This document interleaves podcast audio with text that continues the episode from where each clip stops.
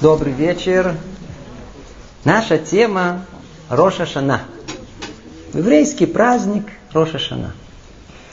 Сразу скажем, э, вот эта приставка праздник немножко приводит в заблуждение. Вроде праздник, но какой-то другой. Странный и непонятный. Что за... Что за Роша Шана? А? Дорогие друзья, дорогие друзья, с наступающим Новым годом! О, видите? Так все стало понятно. Новый год. Ну, что вам это говорит? Напоминает? Елочка, Дедушка Мороз, подарки. Снегурочка. Может быть, может быть, уже все изменилось. Но в былые времена Новый год был какой-то особый праздник. Не как все. Не как все. Там остальные праздники спускали сверху. Я надеюсь, вы еще помните. Гоняли на парады. Приходилось на морозе кричать «Ура!». А вот Новый год был любим всеми. Все его ждали, готовились, копили бутылки шампанском. Помню, как в студенческом общежитии выходили ровно в 12 бить бутылки об стенку. Вот так гуляли. В этот день народ был готов раскрепоститься. Мы заметили, в Новый год как-то позволяли себе, ну, что-то больше обычного. В каком-то смысле, если взглянуть на целый год, то день наиболее безответственный, вершина этого, это был Новый год. И как полная противоположность мы теперь сможем начать что-то понимать о Новом году евреев. Насколько этот день был безответственный там, настолько это вершина ответственности тут. У нас это даже называется по-другому. По-русски переводят Рожа жена как судный день. Грозные дни. Жуть. Как сказал один поэт, крепкий, румяный Новый год катился по календарю с крашенными яйцами, елками, стальными финляндскими коньками, декабреми, венками и дачей. А тут же путался призрак. Новый год в сентябре. И невеселые странные праздники, терзавшие слух дикими именами. Роша Шана и Йом-Кипур.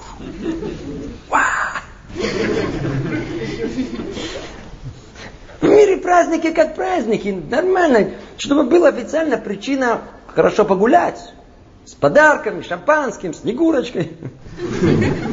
А тут одно название слух режет, пугай. Что за страшные праздники на нас надвигаются?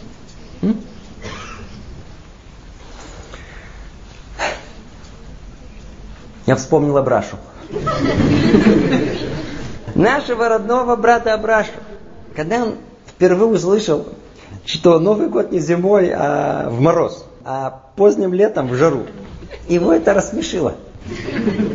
Мол, э, а, что они, а что они в жару собрались страшно и грозно отмечать? Но постепенно стало любопытно и пришел послушать. А ему прямо так, знаете, бум, друзья, Готовьтесь. Скоро всех ждет день суда. Надвигается Роша Шана. В этот день Творец открывает книгу жизни и смерти и начинает туда всех записывать. Кому жить, кому умереть. Кому от воды, кому от огня. Кому от голода, кому от жажды. Более того, в этот день устанавливается, как жить. Кому покой, кому скитание, кому бедность, кому богатство – кто возвысится, а кто будет унижен. Суд идет. А слушает, слушает. К концу занятия он подошел к лектору и спрашивает, скажите, вот вы тут э, говорили, что скоро будут судить. А кого? Кого вы имели в виду? Уставший лектор недоуменно посмотрел на Абрашу. Тебя! Меня? Я, я, я нормальный, хороший. Никому ничего плохого не делал. Я не краду, не убивал, у меня доброе сердце. Недавно отдал долг Рончику. Часть долга. Точнее, я собрался отдать. Он мне не звонит, просто не напоминает. За что меня судить? Вы чувствуете? Вот так появляются первые вопросы, которые требуют срочного прояснения. Суд. Суд? За что? Что за дикая идея? Вообще, что за дикая идея? Ни Абраша, ни его родственники, и даже сам дядя Боря никогда об этом вообще не слышали. Что за суд? Что вы нас пугаете? Я ничего не чувствую, говорит Абраша. Что за суд? Ну, очень здоровый, критичный еврейский подход. Давайте попробуем начать с прояснения этих непростых вопросов. Суд. Спросим, откуда он берется. Кого и за что судится. По порядку. Чтобы понять, что есть суд божественный, обратимся на первый взгляд к ну, абсурдному примеру. Давайте мы сами для начала устроим суд. Ну вот, к примеру, вот к этому стаканчику. А? Его, его можно судить? А? Стаканчик можно судить? Спокойно, не нервничайте. Мы только начали, приговор еще не вынесен. И что стакан судим, э, как-то слышится абсурдно. Поэтому сделаем видение и, надеюсь, это прояснит постановку вопроса. А ну, позвольте вас спросить. Скажите, все, что есть в мире, оно как-то появилось просто так или для какой-то цели? Вот для чего этот стаканчик появился в мире, а?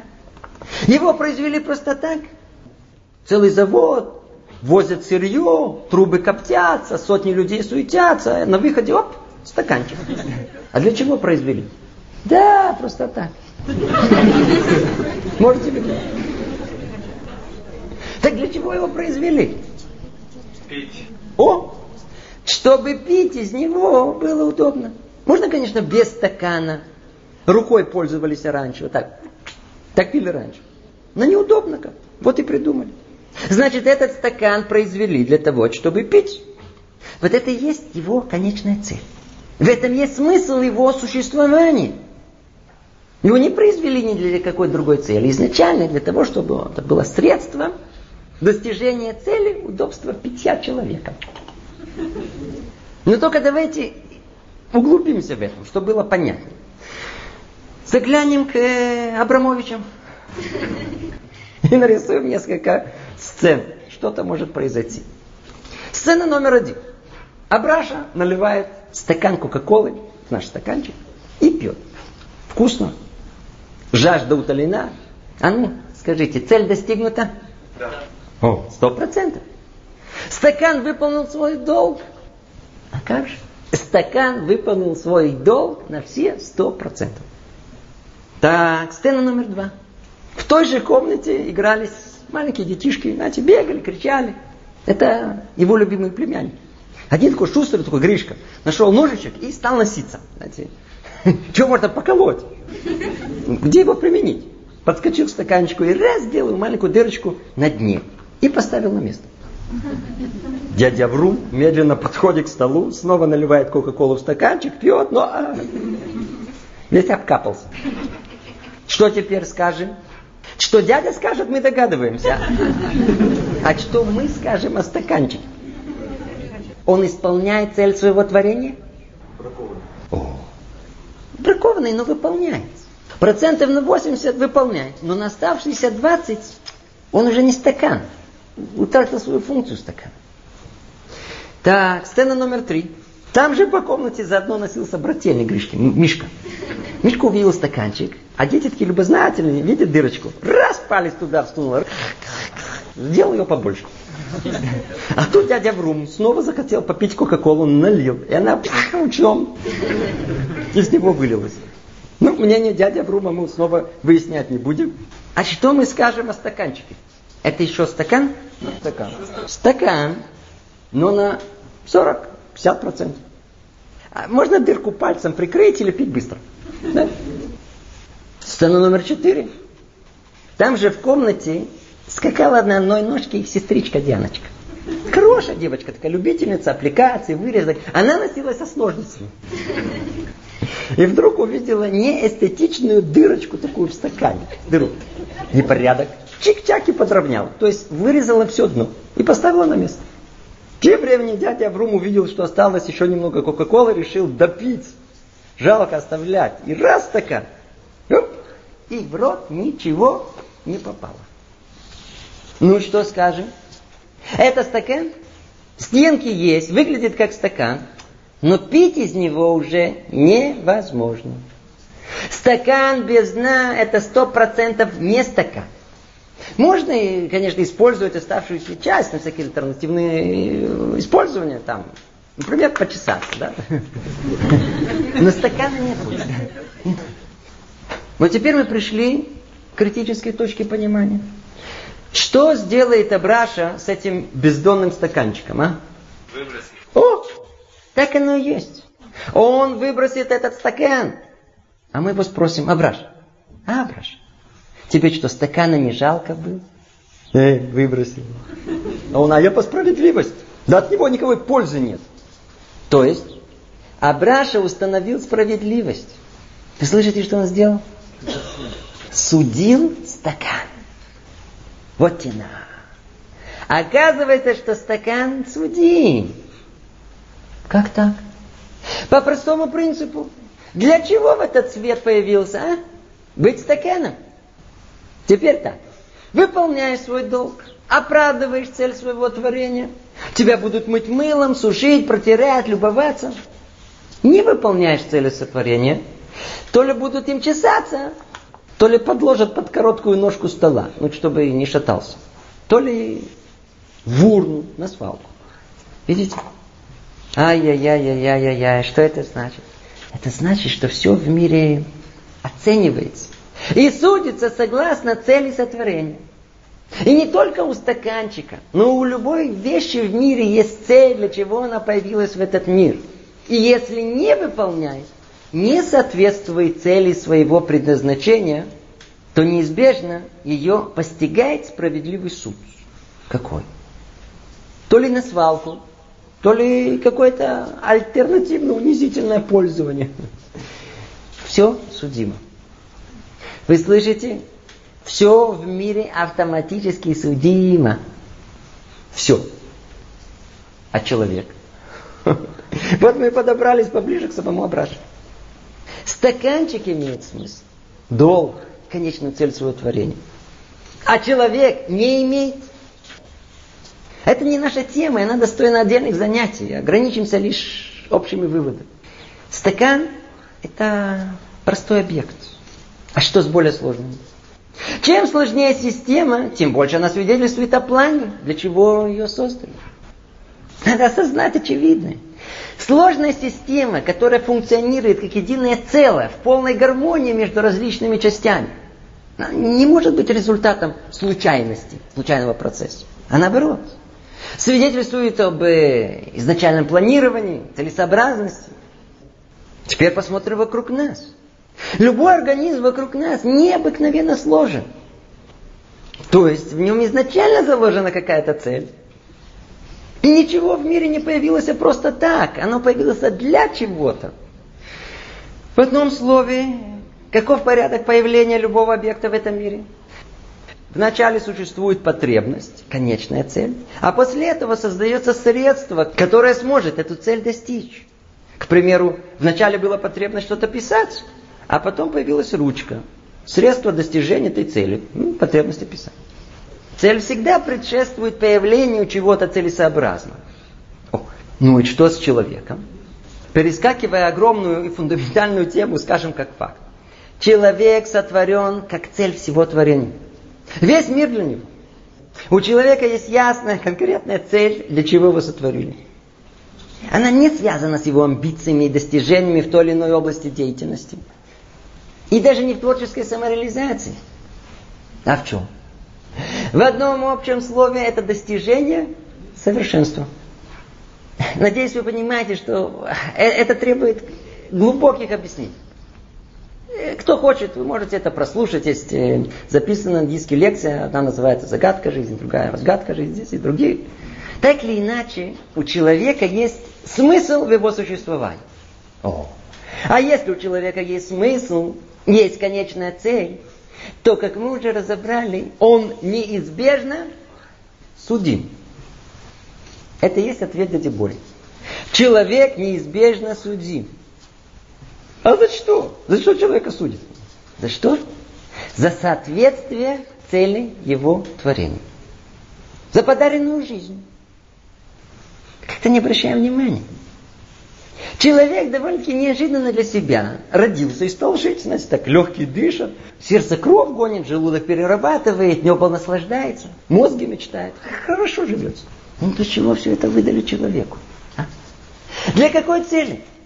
Переработать за жизнь несколько тонн хлеба, мясных выделок и компота? А? Творец дал человеку сердце, чтобы оно порождало добрые намерения и желания. Дал ему разум, чтобы он мог осмысливать мудрость этого мира. Здоровые ноги, чтобы несли исполнять повеления его. Глаза, чтобы видели чисто. Ой, а что человек? Мечтает, но не о том. Бежит, но не туда. Не будем обострять тяжелую тему. И вообще какая-то цель творения. Вы обратили внимание, человек как-то ходит по миру, ну, ну присмотритесь, такой хозяин, хозяин. Я тут хозяин. Я управляю. Я сам себя произвел. Что в моих руках? Вы скоро на Марс полетите.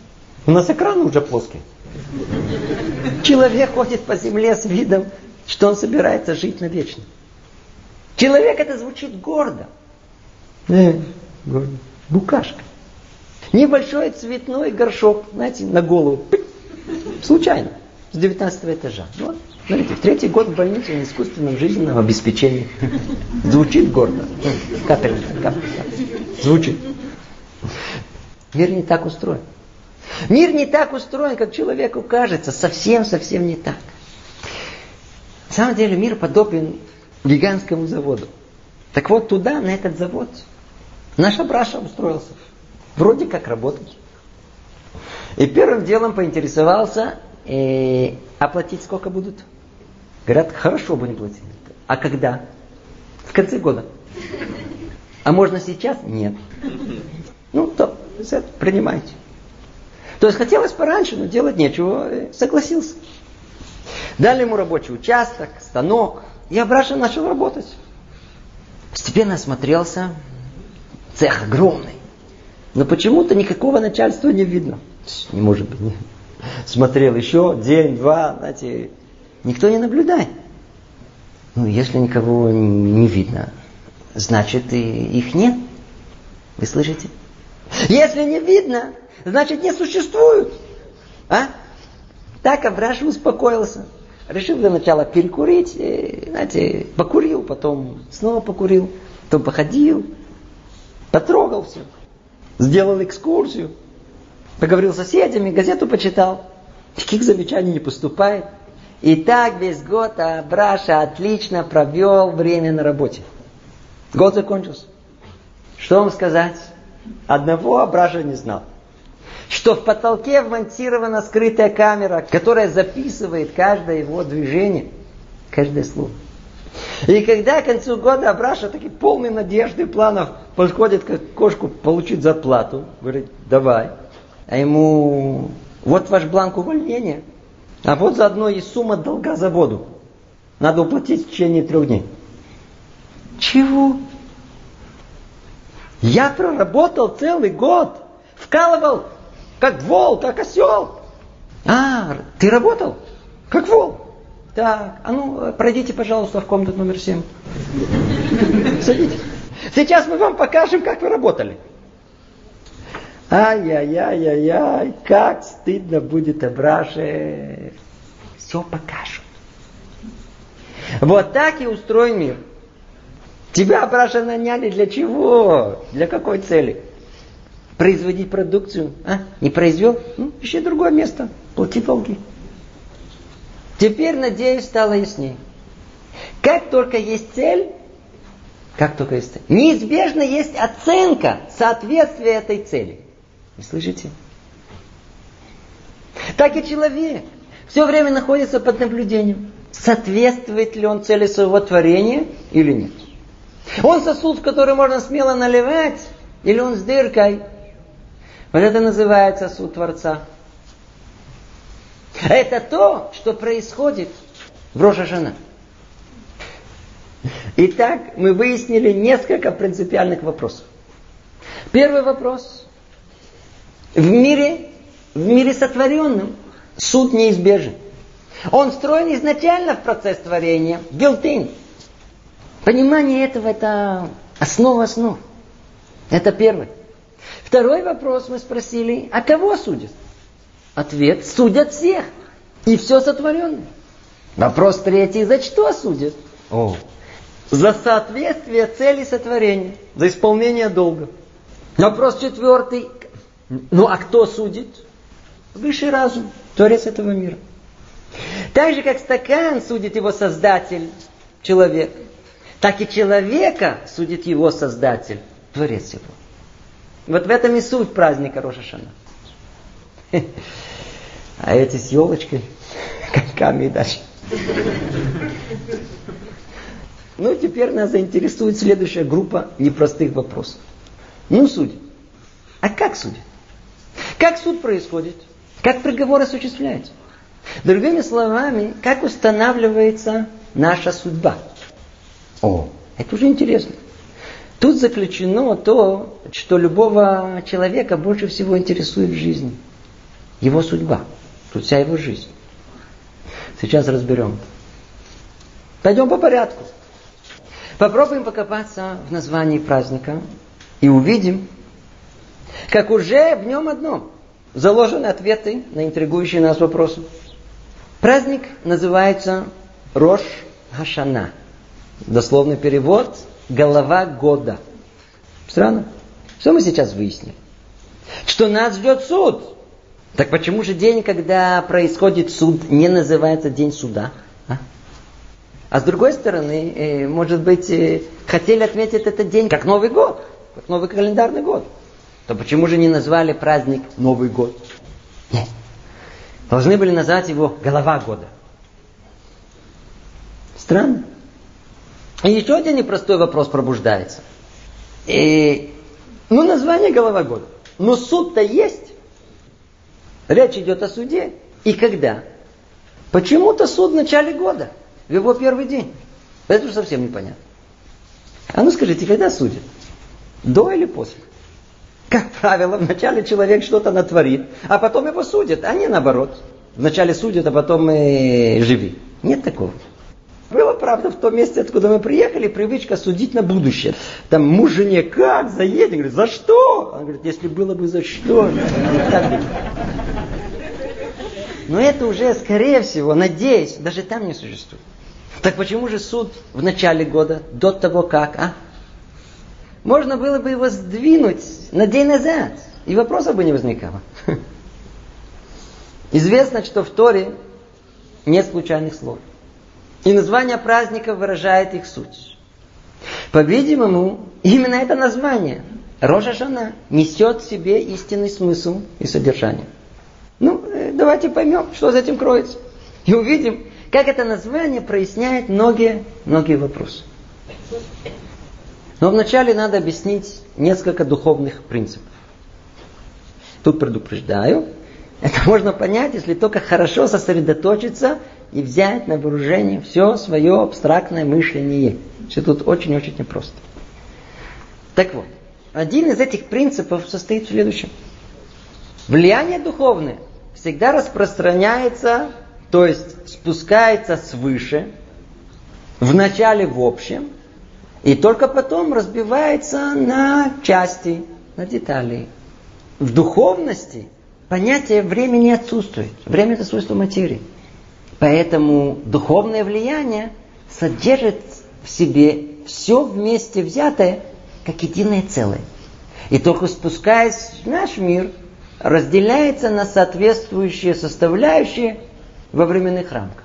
Получается, что начало духовное, начало вневременное, оно содержит в себе все остальные временно-материальные части. Чтобы понять, о чем идет речь, приведем несколько примеров. Углубляться и объяснять сами примеры не будем, а только приведем их для прояснения сути этого духовного закона. Смотрите, Рамбан в комментарии на Тору говорит, что шесть дней творения соответствуют шести тысячелетиям существования мира. То есть любое событие, которое произошло в мире в одно из тысячелетий, его корень уже существовал и исходит к соответствующему дню творения. Это как маленькое зерно, скажем, апельсиновое дерево. Мы его еще не посадили, но в нем уже содержится все апельсиновое дерево. Его величина и возможность плодоношения, цвет и запах его плодов. Все в зерне. Хотя на глаз это никак не видно. И когда дерево действительно вырастет, то поймем, что все его детали уже находились внутри плода. Подобно этому, первые шесть дней творения являлись прообразом, как бы зерном мира. Там сосредоточено в общем то, что произойдет в каждой из шести тысячелетий. Поэтому говорит Гаон из Вильна, кто знает точности, что происходило в шестой день, может понять, что будет происходить и в шестое тысячелетие, в наше время. Он же утверждает следующее, что все, что было, есть и будет, содержится в Торе. От первой буквы Б решит и до последней Л, да, Израиль. Все детали человеческого существования в целом и каждого человека в частности, вся природа, живая и неживая, все события, все включено в той или иной форме в Торе. А все пять частей Торы, которые это включает, они содержатся в более общей форме в первой части Берешит. Весь Хумаш, тут книга Берешит, в первой главе Торы Берешит. А вся глава Берешит в первом предложении, состоящем из семи слов, соответствующих семи дням творения. А в еще более общей форме это предложение содержится в первом слове Берешит. Само же слово Берешит в первой букве Бет, а первая буква в точке посередине буквы. То есть вся Тора, а заодно описание всего мира заложены в одной точке. Надеюсь, что никто ничего не понял. Получается, что духовная идея, намерение – оно находится в начале в общем, а потом постепенно распадается на детали в прошествии времени. А почему это так должно быть? Потому что часть получает свое предназначение как составляющая общего, как часть целого. Ой, это очень-очень глубокий важный момент. Э, часть получает свое предназначение как часть целого. Оно неотрывно от него. Поэтому оно заключено изначально в это в общее в целое, как ветвь, исходящая из одного корня. Если непонятно, то я продолжаю. Углубимся и поймем больше об устройстве мира и, и, и правосудия. Послушайте внимательно. Вот смотрите, вот ось времени. На первый взгляд, каждый прожитый год подобен другому. Каждый год весна, лето, снова праздник, снова праздник.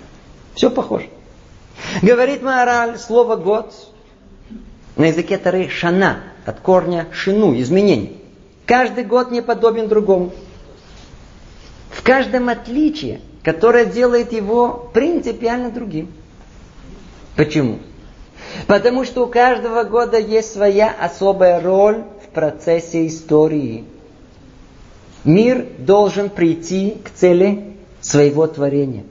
И каждый год в соответствии с поколением людей в нем должен сыграть свою особенную роль в продвижении к цели. И теперь, каждый год все получает свою новую роль. Как? Говорит Рамхаль, что в Роша Шана судится все поколение как часть всей истории. О, слышится уже знакомо. Часть общего. А еще раз напомним, Миру выделено 6 тысяч витков истории. Каждый виток этой спирали – это год. Каждый год имеет свою исключительную роль. Как ее устанавливают? В каждом году в одном витке истории судьба всего мира устанавливается как часть общей истории всех шести тысяч лет. Тут есть очень важный момент понимания. Суд Творца за деяния в данный конкретный год учитывает деяния за всю историю. Чтобы определить судьбу этого года, Творец учитывает и прошлое, и настоящее, и будущее с конца на начало. Вот это и имелось в виду, когда мы говорили, когда мы хотели понять идею, что часть получает свое предназначение как составная часть целого. Ой. Дальше легче. Отлично. А где это целое всегда находится? А? В начале в начале общая идея, а потом частные детали реализации. О, теперь мы начинаем понимать, почему это событие называется голова года. Ведь весь год, все события надвигающегося года, они заложены, как бы упакованы в начале, где в голове. И из головы все исходит. В начале как идея, а потом частные детали. А, э, проясним. Что в голове? Разум. Что он там делает? Думает, генерирует идеи. Какие? Духовные. То есть вне материи, вне времени.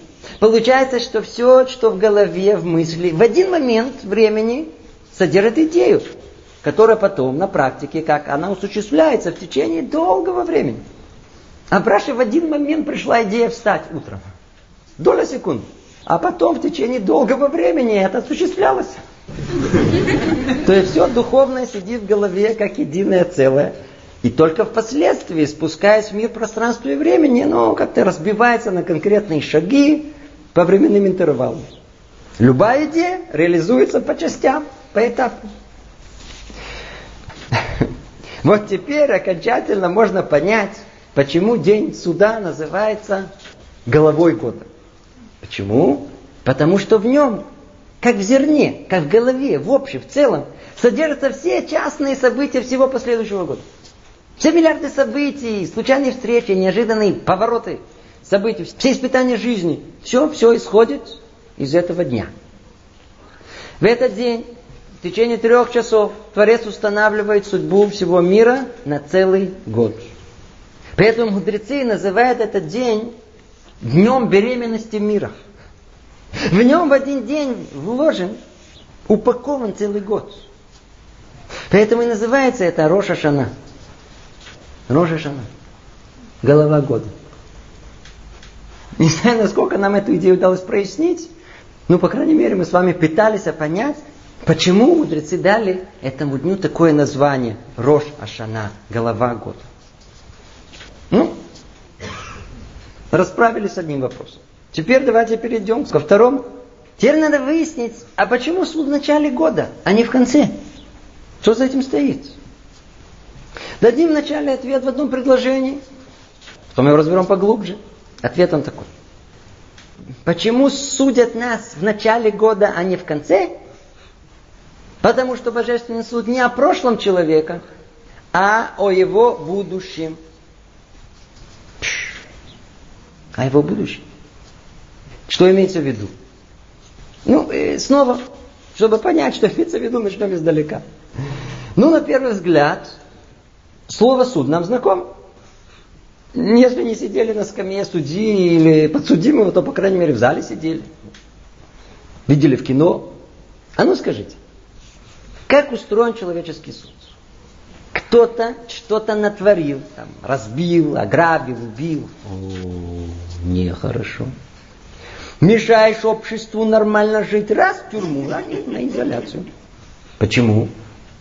Во-первых, отомстить. Во гад. Спать спокойно не дает. Во-вторых, проучить. Смотри, тебя-то предупреждали. В-третьих, чтобы не повадно было в следующий раз. Это суд человеческий. Так человек судит. А как устроен суд божественный? Откуда этот суд начался? Где его начало? Ну, сейчас постепенно все поймем. Надо набраться терпения. Надеюсь, оно еще у вас есть. Как вы себя чувствуете? Нормально. Отлично. Продолжаем. 25 июля 5769 лет назад мир был сотворен. Точнее, это был первый день. В этот день были заложены все основы мира. Ну, во второй день их разделение и так далее, до дня шестого. Этот день, день шестой, выпадает на первого Тишрея. Еврейский праздник первого Тишрея. Ну, дата знакомая, нет? Что это? Это дата Рожа Жена. Нового года. Да-да, это та самая дата с тех пор и до нашего дня. Рожа Жена это день творения человека. Теперь, что произошло в этот день шестой? Нас это интересует только с точки зрения, что породило реальность суда в той форме, которая она существует.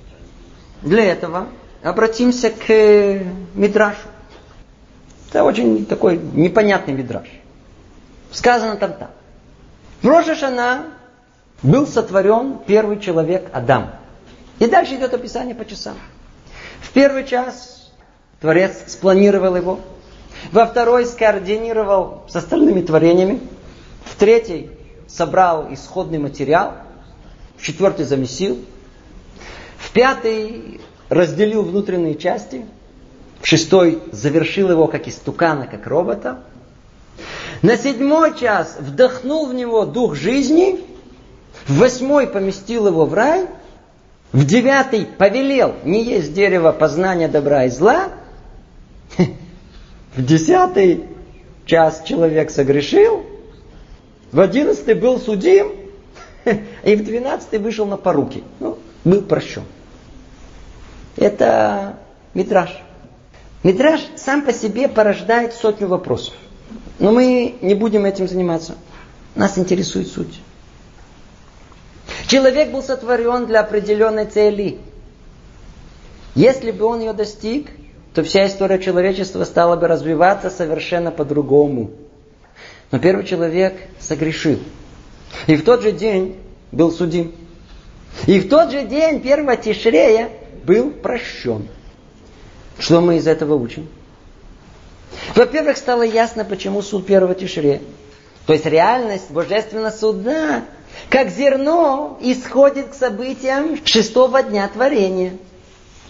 Во-вторых, яснее становится и само судопроизводство. Что имеется в виду? А ну, обратите внимание. Сказано, что после греха человек был осужден. Но в конечном итоге прощен. Прощен? Первый человек был прощен? Если откроем Тору, то там ясно написано, что он был наказан, проклят, изгнан из рая. Будешь есть в этом мире в поте лица своего. Жена была проклята, земля. Это прощение. Ой-ой-ой-ой-ой, вот тут-то и кроется ответ. Чем отличается суд человеческий от суда божественного? Цель суда Бога другая. Цель суда не наказать, а дать возможности исправления. Первый человек был поставлен в новые условия, которые позволят ему исправить свой проступок. Ай-яй-яй-яй-яй-яй-яй. Это совсем другое. Ему и его потомкам Творец дал шесть тысяч лет на исправление шести первых дней. Вы слышите? На исправление. Значит, суть суда божественного не наказать человека, а дать ему возможность себя исправить. И тот факт, что Творец вообще судит его, тот факт, что есть суд, уже это одно является прощением и спасением. Переворот. Революция. И так же, как первый человек был прощен первого Тишре, так же в этот день его потомки каждый год получают возможность быть судимыми. То есть получить возможность исправления. Тишина. А ну скажем еще один раз. Творец долго терпим. Он дает человеку каждый раз возможность себя исправить. Это и есть Роша Шана. Суд Бога это попытка поставить человека в обстоятельства, которые помогут ему себя исправить. Это и есть установление судьбы человека. Слышите? Революция. Как это происходит? В начале каждого года рассматривает Творец деяния человека за прошлый год. И согласно этому устанавливает ему полигон испытаний. Его задачи на следующий год. Суть суда поставить человека в новое положение, в ситуацию, когда ему предоставят возможность исправить то, что в предыдущей ситуации ему этого не удалось. Вот так и только так он сможет прийти к совершенству и выполнить свою роль в мире. Ну, разберем по порядку. Чтобы понять лучше эту идею, возьмем э, пример э, конфетной фабрики. Чтобы что-то было повкуснее. Вы мне поможете. Фабрика конфетная состоит из э, трех цехов. Каждый выпускает свою продукцию. Ну, помогайте. Первый цех выпускает... Отлично. Запоминайте. Красный мак и мишка на юге. Красный. Второй цех. Второй цех выпускает, скажем, э, мармелад. Мармелад. Очень хорошо. Третий? Бафли. Топ. Отлично. А ну скажите, что происходит к концу года? В конце года в один прекрасный день собираются основные действующие лица. Основной кто? Хозяин завода. Ну и там управляющий директор, главный экономист, бухгалтер и так далее. Стали обсуждать. Так, а для чего моя фабрика существует? Спрашивает хозяин. А? Как вы думаете? Это вообще интересный вопрос. А для чего в конфетной фабрике? Мы полагаем, что не существует, что нам было сладче. В принципе, мы правы, нам будет. Но еще больше сладче не нам, а капиталисту, вот этому, который эту фабрику содержит. Фабрика существует, чтобы давать прибыль. Это ее конечная цель. Нет, чтобы нам было сладко. Цель, чтобы сладко было капиталисту. В этом смысл ее существования. А если не будет давать прибыль, то нет причины ее вообще содержать. Никого кормить Мишка на севере не будет. И так хозяин открывает собрание простым вопросом. Где моя прибыль? Деньги давай. В скобках обратите внимание. Хотя в третьем цеху оркестр хороший, а во втором баскетболисты обыграли самих шахтеров. Культ просвет, работа идет отлично. Все на море съездили, никто не утонул. Ему на это начихать. Его волнует одно, прибыль есть или нет. Так, директор докладывает. Первый цех. Чем он там? Что мы сказали в первом цеху? А, красный мак. Отлично.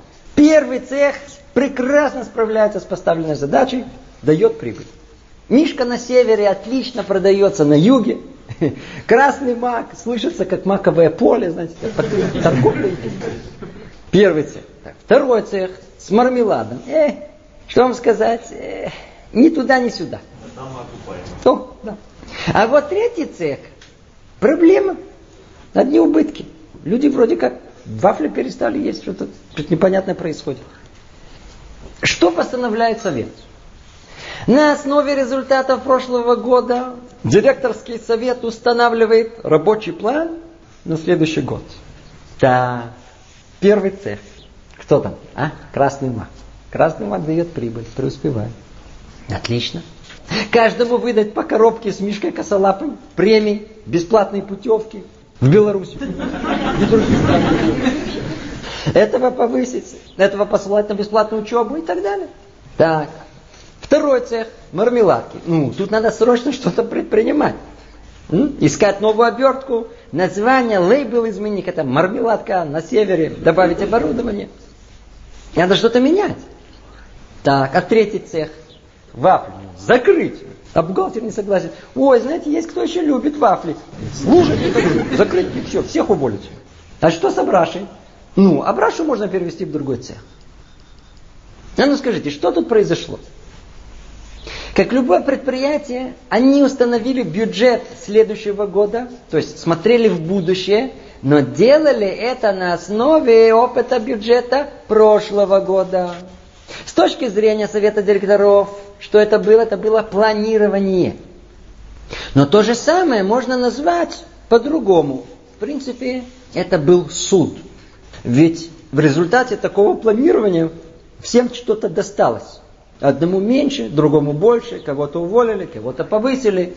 Для простого человека это было как с неба спустилось. Вот так и суд Творца. Он подобен незнакомому нам осуждению за прошлое, а планирование будущего. В Роша Шана Творец устанавливает судьбу человека. То есть, какие средства и возможности он получит для того, чтобы он смог выполнить свою роль в новом году. Каким образом? На основе его деяний за прошлый год.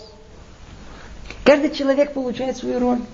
И ему необходимо получить средства для достижения цели своего исправления. Это есть Рошашана.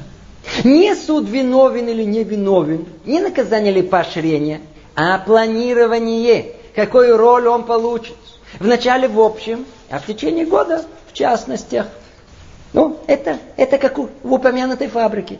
Вначале устанавливается общий бюджет, а после этого начинает разрезать бюджетный торг на части. Сколько на первый цех, сколько на второй, а потом сколько в первом цеху получит каждый рабочий и так далее. Так и с человеком. Вначале устанавливается общее состояние его духовного уровня, его планка возможностей, а потом в течение года он получает соответствующие для этого средства. Какие? Жизнь, здоровье, зарплата.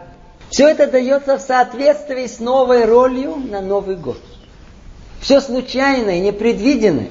Все события грядущего года устанавливаются в Роша Шана и в течение года распределяется более конкретно.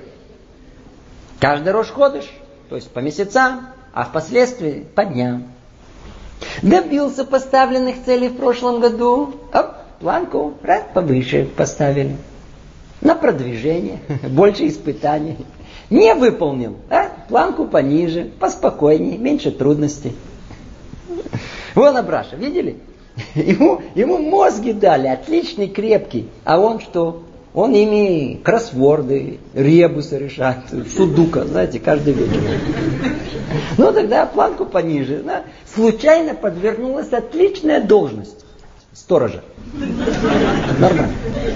Хорошее условие. А если бы старался, получил бы роль ведущего ученого. Точнее, помощника ведущего ученого.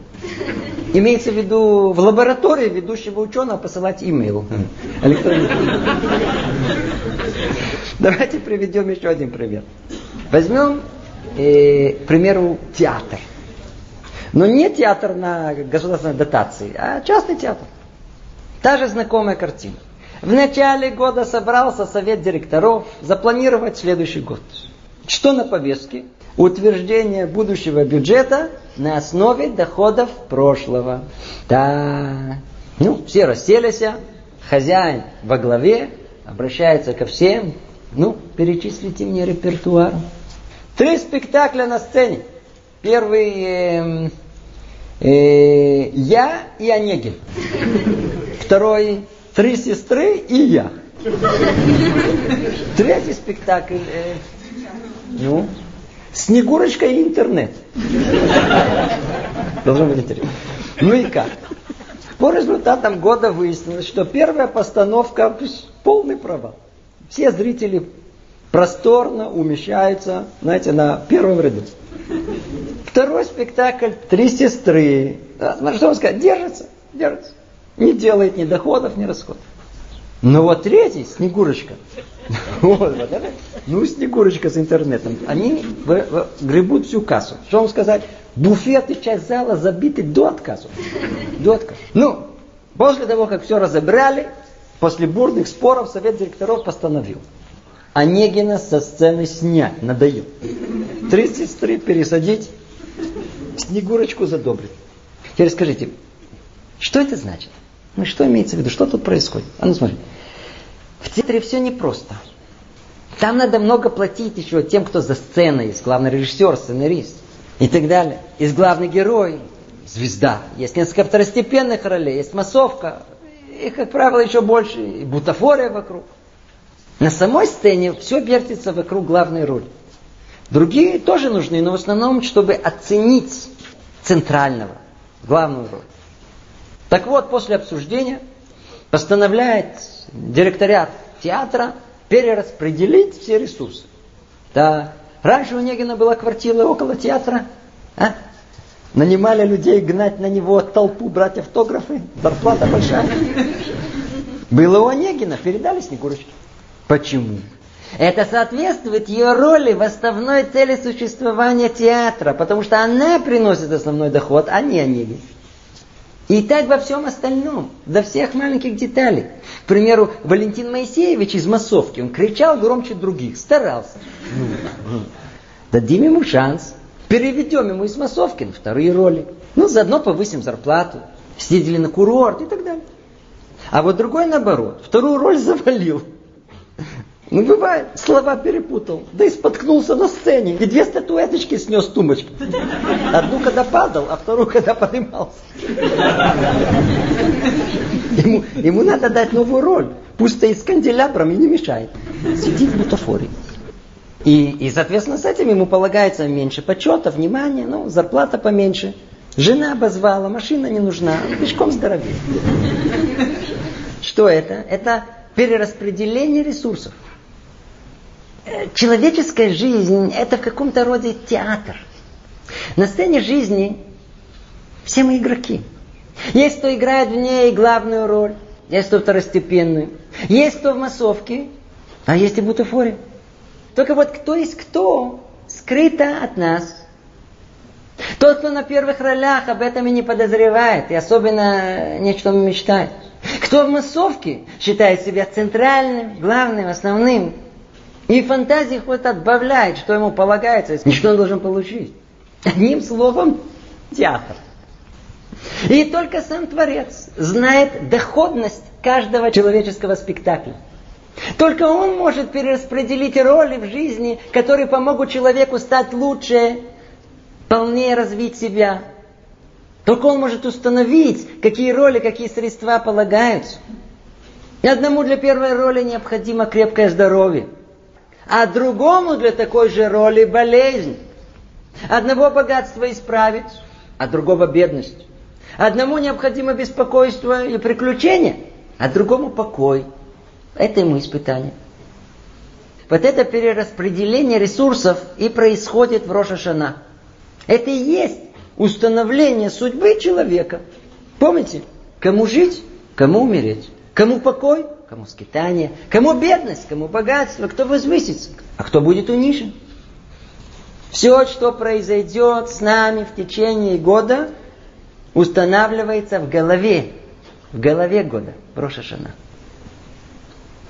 Послушайте, тут ответ на многие наши вопросы и сомнения.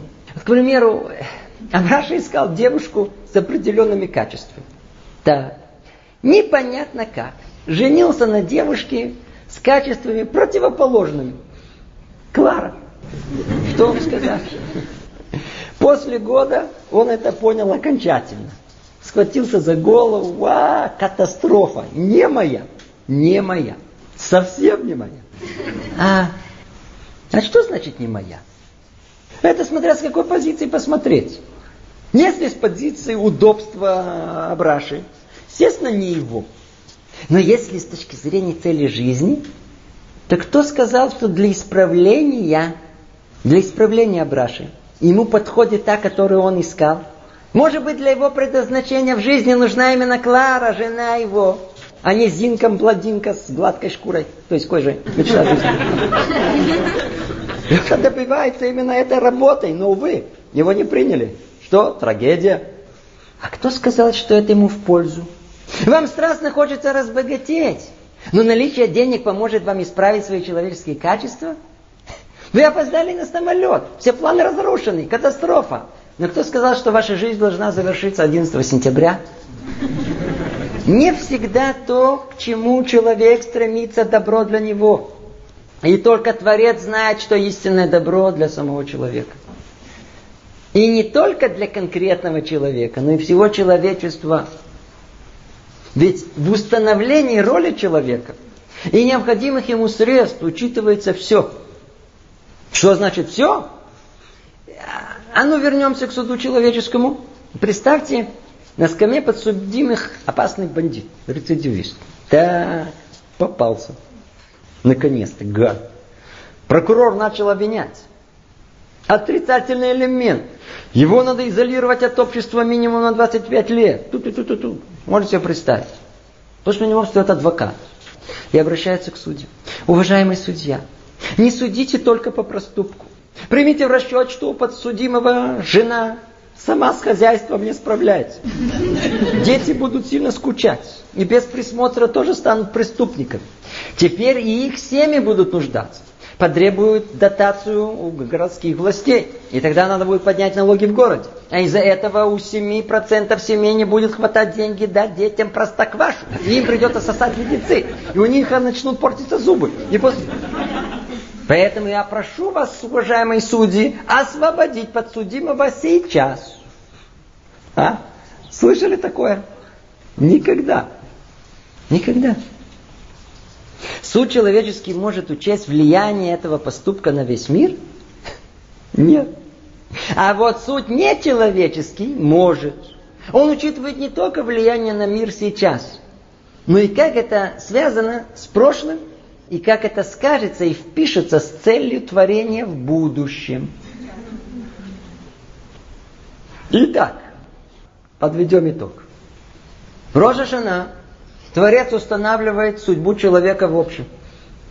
В этом потенциально заложены все миллиарды событий, которые произойдут с ним в новом году.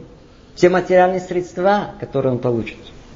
Как это происходит? Ну, надеюсь, уже намек понят. В Рошашана каждому человеку выделяется годовой бюджет всех составляющих жизни. Сколько ему полагается в этом году денег? Копейка меньше и, и больше. Сколько страданий, сколько сна, сколько спокойствия. Глобально получаем все в Рошашана. И в течение года это распределяется более конкретно каждый Рошходыш на месяц и впоследствии по дням. И то, что мы получаем в Рошашана, это то, что есть. Все, что можно единственное изменить, это как это распределить в течение года. А ну, чуть поймем это на примерах, легче будет осознать. Однажды я слышал от э, Раби Ицхака Израха, как рассказал, как э, к нему пришел один Аврех пожаловаться. У него родился ребенок, и он каждую ночь постоянно плакал до часу ночи. Не давал ему спать. Ему стало тяжело учиться. И он не знает, что делать. Спросил его Равицха, скажи мне, а когда ребенок плачет, э, кто за ним следит? Говорит, жена. А ты что делаешь? Я мучаюсь. Говорит, ну в таком случае не иди спать, не учись с 11 до часу. То делать было нечего. Он ушел, через неделю он снова пришел, говорит, Ра, все, что вы сказали, сделал. Нашел Хевруту, мы учимся до часу ночи. Но Рав, есть проблема, сын прекратил плакать. Что делать? Он ответил ему, смотри, ты можешь вернуться спать, но боюсь, что сынишка снова начнет плакать. Или собаки будут лаять, или сосед начнет учиться на скрипке играть. Вы слышите? Столько сна, сколько выделено человеку в мире, то он и получит. Как в аптеке. Сколько положено, столько будет спать. Или, ой, недавно произошла страшная трагедия, наверняка вы слышали. Французский самолет развалился в воздухе, и все пассажиры упали в море. Все до одного погибли. Была одна женщина, которая опоздала на этот рейс и вылетела следующим самолетом. Для нее это было как явное чудо спасения. Она прилетела во Францию и по дороге домой погибла в автокатастрофе. Это называется судьба. Кому жить, кому покинуть этот мир. Все это устанавливается в Роша Шана. Ей положено было жить на пару часов больше, как в аптеке. У меня есть знакомый, однажды он рассказал немного о себе, как он пришел к еврейской жизни. Он такой здоровый, крепкий израильтянин. Закончил школу, в армии был в отборных войсках. Поехал путешествовать по всему миру. Задержался в Нью-Йорке, поступил там э, в престижную школу поваров, шефов. На каком-то этапе вернулся в Израиль. Тут он устроился работать шеф-поваром в, одной, в одном ресторане, и там дело пошло. И, знаете, постепенно, благодаря его умению, количество посетителей росло, и еще больше росло. И на каком-то этапе даже начали стоять в очереди. И он стал думать, ну ничего себе. Я тут, я тут вкал, я, я, я что я работаю на дядю? Я работаю, а он деньги считает. Уволился, открыл свой ресторан. Ну-ну, полная фиаско. Одни долги. Не, не пошло. Теперь делать нечего, стал искать новую работу. Случайно встретил одного знакомого, у которого была совершенно сумасбродная идея там, открыть э, рыбный ресторан в безлюдном месте, в заповеднике на севере Израиля. Тот согласился. И из ничего, с нуля, в какой-то лачуге и нескольких стульев, это превратилось в солидный ресторан. Теперь у него снова пошли мучения. Я жарю рыбу, а он считает деньги. Уволился, открыл свое дело в самом бойком месте, с учетом всех промахов. Вкладывал, что называется, наверняка. И снова прогорел. И так было еще три раза. Пока он не понял, что если сверху ему не положено разбогатеть, то ничего не поможет. Знаете, это как известная история про Ибн Эзра. Ибн Эзра был один из величайших еврейских мудрецов. Он был беднейший из беднейших, просто нищий человек. Однажды он так сказал о себе. Если я открою бизнес по продаже саван, то есть одежды такой, знаете, покрытие для захоронения мертвых, перестанут умирать. И так во всем. В Роша Шана выдается точно вся судьба человека в целом. А в течение года это выдается по частям. Обязательно должен получить? Хороший вопрос. Раз спросили, попробуем разобраться. Смотрите, тут несколько уровней. Предположим, у вас на счету в банке есть порядочная сумма денег. Теперь что? Есть. Теперь вы хотите что-то купить и не покупаете. Вас спрашивают, а почему вы не купили ничего? Ведь у вас же есть деньги в банке. И тут дальше какой-то странный ответ. Смотрите, да, куда-то надо еще ходить. Вы слышите?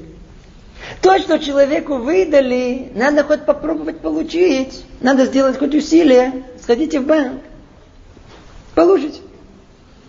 Но с другой стороны, не надо знать, что то, что глобально выдано человек в конечном итоге получит. Весь вопрос, как и в какой форме. Ой, вот, к примеру, группа сельскохозяйственных тружеников э, стала испытывать большие трудности. Дождя нет, урожая нет, денег нет. Да и чувство у них было такое, что вели себя не очень хорошо. Теперь, перед Роша Шана решили исправить все свои деяния. Молились, плакали, просили, клялись. И действительно, им был дан шанс. Выделил им Творец на Рожа Шана энное количество воды. Ну, они отпостились в Йом-Кипур, встретили с радостью Сукот, и уже на Симха Тора, пью, дождик. Дождь, как положено. И как все начали танцевать второй. Дул падал. Не могли успокоиться. Продолжили танцевать. После этого на улице. Вернулись домой, потанцевали с женой. На следующий день продолжили танцевать в клубе. Вначале со своими женами, потом с чужими. Так постепенно все, что исправили, снова испортили. Что же делать? Им-то вода уже была глобально выделена. Надо знать правила. Если Творец что-то выделяет, то человек получит. Если им выделено уже на количество воды, то они ее получат до последней капли. Но не в нужное время и не в нужное место. Все за один раз. Потом называется наводнение. Не то, что урожай не вырос, там просто все смыло, включая всю почву. Это называется получили. Или наоборот, предположим, что грешному Абраше Творец выделил э, на грядущий год энное количество боли. Да? За грехи. Что делать? Ну, Абраша исправился. Стал делать усилия. Что теперь? Боль-то уже выписана, ее нельзя-то отменить. А сколько боли? Ну, скажем, тянет на среднюю автокатастрофу. Без руки, без ноги. Теперь что же можно сделать? Ведь то, что Творец установил, установлено. Но количество в целом не меняется. А вот распределение этого количества, это в руках Творца. И вместо того, чтобы получить всю боль за один раз, бум, автокатастрофа, она разбивается на несколько маленьких порций. Я в этот раз на ровном месте споткнулся, ударился, но не так страшно. В следующем месяце пошел на прогулку, подскользнулся, упал, и расцарапал всю руку, ногу, часть лица. Больно, но снова не страшно. Скажи спасибо. Скажи спасибо. Нет проблем. Вы неизбежно узнаете. Конечно же узнаете. После того, как получите. Вы же есть адресат. Конечно узнаете. Помните, что спросила Браша? Я вот уже прожил уже скоро 40 лет. И никогда не слышал про Рваша Рошашана. И никакого суда не ощущаю. Что за глупости? Ну, что мы ответим? Э, ну-ну. Рабочий на заводе работает, знаете, так мирно так работает, напивает тебе что-то под нос, хорошее настроение. И точно так же, как Абраша, не знает и не чувствует. А чего он не знает и что он не чувствует? Ему даже в голову не приходит. Что сейчас сидят дяди в другом здании на сороковом этаже и в прохладной комнате под водочку с колбаской. Уже решили его через пять месяцев уволить. Вы слышите? А как это потом произойдет? В один прекрасный день его уведомят, что, к сожалению, э, больше нет надобности в ваших услугах Абраша. И как Абраша отреагирует? Он скажет, ты смотри, ни с того ни с сего уволили. Вдруг. Вдруг? Что значит вдруг? Решение было сегодня принято? Ни с того ни с сего? Нет. Оно было принято давным-давно. Когда? Первого Тишрея. Так что не волнуйтесь. Мы все узнаем. Немного терпения, не все узнаем. Так что по-вашему? Мы винтики? А, а вы полагали, что мы тут болтики? Человек управляет миром. Не хочу быть винтиком в мировом процессе, прокричала Браша. И в знак протеста улегся на диван. И так он стал с маской. И даже винтиком быть не удостоился. Это типа, знаете, однажды Луна пожаловалась. Вот, надоело вертеться на одной орбите. Ну сколько можно? Человек не сотворил самого себя, чтобы устанавливать порядок в мире. Подарили возможность жить. Все это дали для чего-то. Быть нужно винтиком в этом мире. И от него требуется одно единственное, хотя бы знать, где его место, в чем его роль в этом мировом порядке.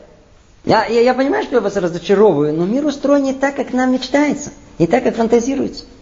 Нам действительно тяжело осознать, что не мы и не случайность правит миром. Тяжело. Но, друзья, давайте проснемся. Скоро действительно Рошашана.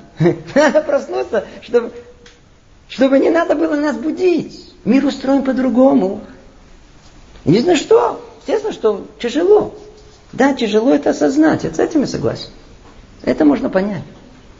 Действительно тяжело, тяжело. Сама эта идея, что мы, что есть ответственность за свою жизнь, это, вот эта идея сама по себе, она тяжелая. И, как правило, она исходит от нашей недалекости, от неглубокого мышления. От отсутствия попытки даже глубоко мыслить. И действительно, а почему так тяжело принять и проникнуться идеей Божественного суда? Знаете почему? Знаете, есть много причин. А ну, я вам скажу одну. Рассказывают, как однажды один еврей, знаете, медленно, задумчиво шел по улице Москвы. И действие происходит в 30-х годах прошлого столетия. Вдруг около него такой резкий скрип тормозов, черный ворон, выскакивает человек в черной кожанке. Абрамович! Да, говорит, машину, на суд. Абрамович был в таком полуобморочном состоянии, теперь едет в машине, едет, едет, у него душа, значит, в пятку, а пятку уже начал прощаться с женой, с детьми, с хозяйством. Вдруг машина снова резко останавливается, водитель его вытаскивает, ставит к стенке. Абрамович говорит, да, еврей. Да. Я Рабинович. Мы приехали в синагогу. Ты что, не знаешь? Завтра судный день. Рожа жена. Сумасшедший, перепугал до смерти. Я вот действительно подумал, что будет суд. Не. Так и мы. так и мы. Мы не глупцы. Мы понимаем, что наша судьба не в наших руках. Но боимся и опасаемся только то, что перед нашим носом. Верим в случайность, обвиняем случай и всех вокруг. Почему? Так легче. Я не виноват, это не я. Знаете, что это напоминает? Знаете, когда рассерженный хозяин колотит собакой палкой, знаете, что собака делает? Она набрасывается не на хозяина, а на палку и кусает палку. Собака видит перед собой только то, что ее бьет, но не того, кто этой палкой управляет. Так и у нас. Когда приходит какое-то испытание, большое испытание, мы видим только события. И вообще не пытаемся понять, какова его причина. Кто держит палку нашей судьбы. Мы боимся суда человеческого. И не трепещем перед тем, кто нам этот суд организовал. Мы вообще не задумываемся над этим. Вот поэтому надо проснуться. Скоро судный день, день суда. Все мы, и каждый из нас по отдельности, голые боссы со всеми деяниями, словами и мыслями за целый год, предстанем перед великим царем всех царей. Но он не жаждет мщения и наказания. Он желает нам добра и окутывает нас безграничной любовью. Что он хочет? Он желает нашего исправления. Э, э, э, это единственное, чего мы не хотим. Но что же нам осталось делать? Как это ни странно звучит, но в этот судный день нам остается одно единственное. Хотеть быть подсудимыми. Снова абсурдная идея, а? Давайте это объясним. Тут несколько составляющих. Вот снова вернемся. Суть суда Бога в чем? Как уже неоднократно говорили, в предоставлении человеку возможности исправления. То есть в прощении. Ну а мы что? Хотим прощения? О, конечно, еще как. Но получить это прощение, как мы хотим, без исправления, без суда. Папочка, прости, я больше не буду. Можно простить. Но тогда человек навечно останется без исправления, без совершенства, без достижения цели своего творения. Поэтому мы должны хотеть и требовать суда. Это единственный шанс человека что-то добиться в этом мире. Слышите? И еще цель суда Бога привести человека к исправлению и достижению совершенства в той роли, для которой он сотворен. Ну, уже говорили это много раз. Поэтому, когда в этот день еврей осознает величие Творца, как устроен мир и свое место в нем, когда он стремится быть участником замысла Творца, ищет его близости, его суда, то тогда Творец исполняет этот суд мерой милосердия. Слышите? То есть, когда человек хочет исправиться, то Творец меняет меру правосудия на меру милосердия. И не требует, чтобы его пробуждали принудительными и болезненными мерами. Ведь он сам хочет исправиться. И принцип очень простой. Как сказали мудрецы, то, что человек помнит, Творец забывает. Но то, что человек забывает, Творец помнит. Ой-ой-ой. Более того, напомнит. Еще как напомнит. Ой, как напомнит. А видите, человек, который жаждет исправления и ищет суда, он уже сам по себе близок к исправлению. А человек, который не ищет исправления, а только удобства и легкой жизни, то нужно его пробудить, встряхнуть, выбить из колеи дурных привычек и пристрастий. Поэтому он сам обязывает Творца судить его мерой строгости и правосудия. Теперь, после всего сказанного, конкретный вопрос. Ну, Роша Шана, праздник. А что нам делать в этот день? Чего желать? Чего просить? Первое, минимальное, не пропустить этот день. Вы слышите? Не пропустить. Не прохлопать. Ведь потом исправлять крайне сложно. Вот смотрите. Когда хотят построить здание, то путь к осуществлению замысла должен пройти несколько этапов. Вначале замысел в голове архитектора. Затем вторым этапом план, то есть подробный план дома, начерченный на бумаге или в компьютере. И третий этап – это уже непосредственно строительство по плану архитектора. Ну, задумали, спланировали, построили. И тут жена заказчика покашляла несколько раз и попросила сделать дом чуть пошире. Если можно, чуть-чуть пошире, но на полметра, на метр. Скажите, это будет легко осуществить? Вовсе нет. Ведь уже все построено. А, скажи, а когда легко поменять? На этапе замысла. На этапе замысла, пожалуйста, с огромной легкостью. В крайнем случае, на этапе планирования. Чуть сложнее, но тоже может. Но когда дом уже построен, ой-ой-ой-ой-ой, это практически невозможно. Также в Рошашана. В этот день, когда судьба человека только в замысле, можно с относительной легкостью ее изменить. Но когда здание в процессе стройки, то есть в течение года, отменить нехороший приговор крайне-крайне сложно. Поэтому так важно не пропустить момент, когда судьба только-только устанавливается. И использовать это время между Роша Шана и Йом Кипуром с максимальным усилием исправить себя, сделать чуву, провести его на духовном подъеме. Это одно. Это одна причина, почему нельзя пропустить этот день. Второе. В этот день что мы делаем? Мы придем в синагогу, откроем махзор, молитвенник и будем молиться. В этот день, когда все евреи мира предстают перед Творцом, о чем мы будем молиться? Что будем просить? В принципе, хотелось бы сразу, да? Дай счастье, денег, денег, много денег давай, здоровья, здоровья. Но почему-то в молитвеннике ничего подобного вы не найдете. Не только просьбы о материальных нуждах, но нет там вообще никаких просьб прощения или выражения раскаяния. Вся молитва там увеличивает Творца. Об установлении мира справедливости, мудрости и исправления. То есть, та молитва о осуществлении цели творения вообще. И почему мы молимся так? Мудрецы установили нам эту молитву, потому что в ней вся суть нашего пребывания в этом мире.